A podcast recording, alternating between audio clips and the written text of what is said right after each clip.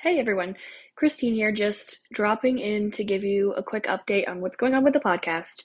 We're still here, it's still happening. Uh, we just had some unfortunate stuff happen. The first week we were off, we just had some scheduling issues, and then I got COVID. Uh, and you might be able to still hear in my voice a little bit. It's not quite back to normal, and um, it does kind of drop out if I talk for too long. Um, so, recording the podcast has been a little bit impossible the last couple of weeks, but we are getting back to it. We'll have a new episode not this week, but next week. So, Wednesday, the 11th, we'll have a new episode for you.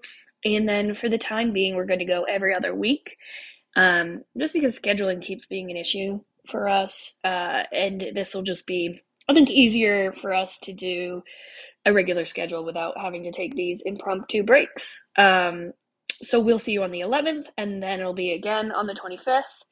Um, and we're really looking forward to getting back to it. We miss you guys. Um, all right, Wolf babies.